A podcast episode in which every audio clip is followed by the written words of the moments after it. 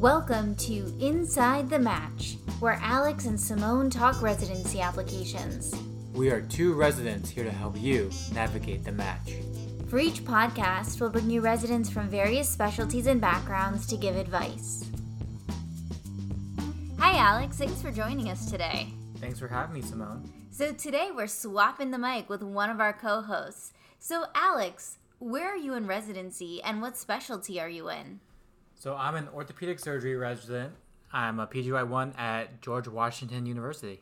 So, as you know, we love to ask rapid fire questions at the start of the podcast. I'm familiar. So, were you AOA? no. Were you Gold Humanism? Nope. Were you president of your specialty club? I was co president. Were you involved in research during medical school? Yes, I was pretty heavily involved. And how many orthopedic surgery programs did you interview at? Roughly 20 programs. So, orthopedic surgery is a competitive match. And I'm just wondering when you went on these interviews, what did they ask you about? You know, predominantly, people really ask me about research and hobbies. In terms of research, people ask me about my favorite research project and how I envisioned research in my future career. Since I also worked on other projects in fields like OBGYN and ENT, people asked me about those as well since they weren't really related to orthopedic surgery. And so this gave me the opportunity to really speak about how involvement in other specialties really strengthened my interest in orthopedic surgery. When we were talking about my hobbies, one of the hobbies I had listed originally was that I was a LaCroix connoisseur, and the other one was specifically throwing a football with peers. I kid you not, almost every interviewer asked me about the LaCroix, and others asked me if I was able to catch a football, not just throw one. So, this made me really recognize how word choices and hobbies are a huge part of the application. So, are you able to both throw and catch a football? Questionable. And what about the LaCroix? What's your favorite flavor?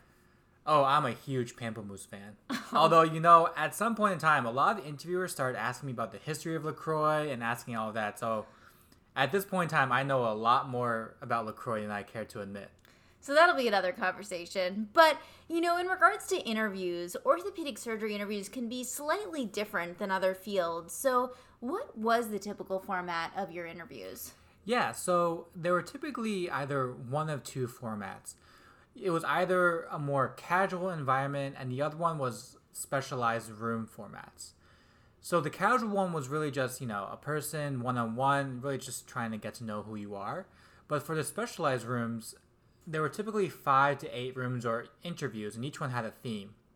These themed rooms really included ethics, research, knowledge, hobbies, leadership, and there was typically a resident run room as well. And so the interviews in that specific themed room would really stick closely to that theme. So research would be heavily on research, ethics would be heavily on ethics, and it wouldn't really deviate from that. That's really neat because then you know what you're going to get into when you go into that room, which can also take place virtually, something that a program can very easily organize. Right. I mean, one of the things that we also had too were skills rooms, but unfortunately, I don't foresee that happening in the virtual environment. But they would have us do things like suture or drill into PVC pipes or, you know, do other things with simulations. Yeah, that seems like it would be slightly more challenging, so they might get rid of those for the virtual side of the interview process. So sometimes in interviews, we get really tough questions, and those can be a little overwhelming to answer. Did you get any really hard questions during your interviews? Yeah, you know, I got a few questions that really stumped me. I mean, so some interviewers asked me knowledge based questions where you were presented questions through a series of cases, or you're, you were given an x ray and you were told to read the x ray and then determine management based upon how you read the x ray. Others asked me on the spot to develop a research topic based on the problem. And so these questions really caught me off guard at times. The other tough question that was probably the most memorable to me was what will be the biggest challenge facing the, or- the field of orthopedic surgery in 10 years and how would you plan to solve it? Yikes, that is a hard question. And that could be for any field. You have to think about how any field can evolve and change over time. So, research is your strength. As an orthopedic surgery intern, you have more than 80 publications, which is more than some people have in their entire career. So, what advice do you give to those who really want to engage in research endeavors during their fourth year of medical school? So, I had a little bit more time. I had completed a research year after my third year of medical school to really get more of that research experience I was looking for. During that year, it was a wonderful opportunity for me to really connect with a mentor and gain additional insight into research, which, in my opinion, is not really that emphasized throughout medical school. So, in terms of research, I would say be proactive in looking for a research mentor. If one attending doesn't have a project available, ask another one. It's also important to present an attending with an idea after, you know, completing a literature review on a topic that interests you. You know, always have something in the pipeline. The other thing I would suggest is look at upcoming conferences as a way to really create a deadline for yourself to submit an abstract or a poster or a podium. Whether a poster is accepted at a small local conference or a large national one, it's always a great opportunity to connect with additional people in your field. The last thing that I think has probably helped me the most is honestly just start reading. It's extraordinarily important just to start reading journals in your field so you can learn about topics of interest. Every week, I would read approximately five journal articles and talk to my mentors about possible project ideas. So sometimes there's inappropriate questions on the interview trail. Did you get any of these and how'd you respond? Oh, I mean, all the time. People ask me where I did my away rotations, where I would rank a program.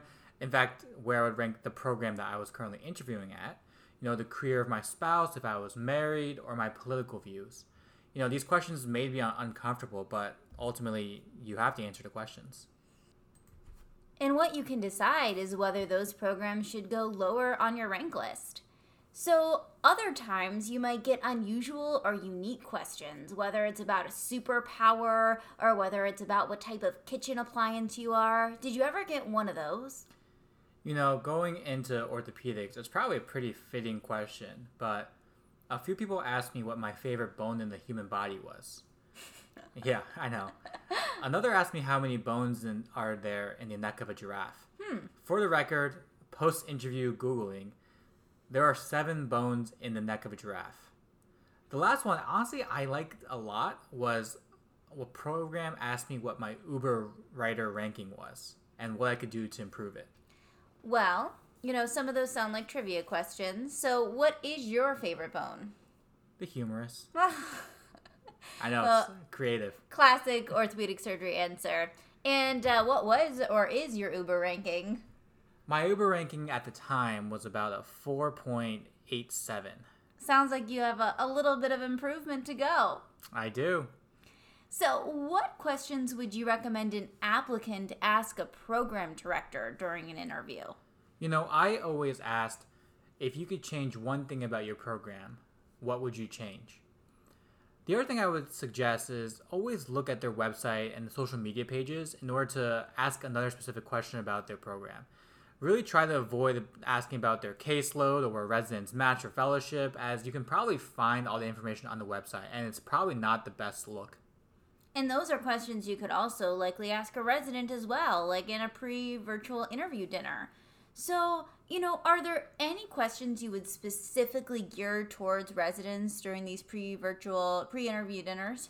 Yeah, you know, I always love to ask how often the residents get together outside of work. I think it's extremely telling of a program and in terms of how close the residents are.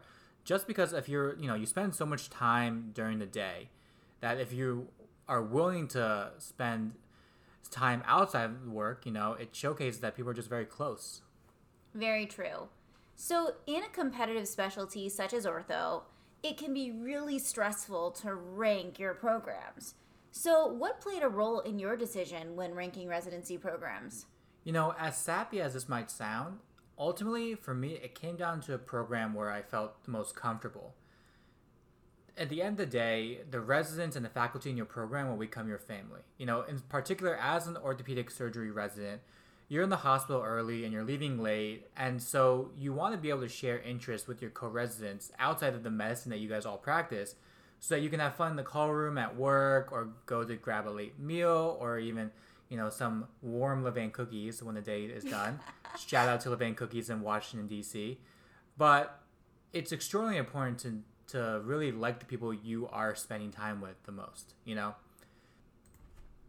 So you've given us so much information, not only those for who are applying to surgical specialties in orthopedic surgery, but also for everyone applying this cycle. Is there anything else that you would like to offer about the application or the residency interview process? I would reach out to your mentors if you want to interview at a specific program and when you're ranking programs. I asked my letter of recommendation writers to select a few programs to reach out to, and a few days later, you know, many uh, of those phone calls that led to interview offers. But most importantly, always ensure that you thank your mentors and appreciate all they do because they go through this year in and year out and you're asking a lot of them.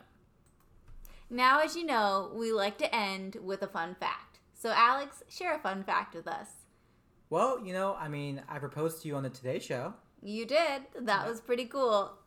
And that's all the time we have today with Alex. Thanks for joining us at Inside the Match. Special thanks to Kevin MacLeod for the music, and be sure to follow or subscribe to our podcast. Catch our next podcast to learn more application tips and hear from another awesome resident.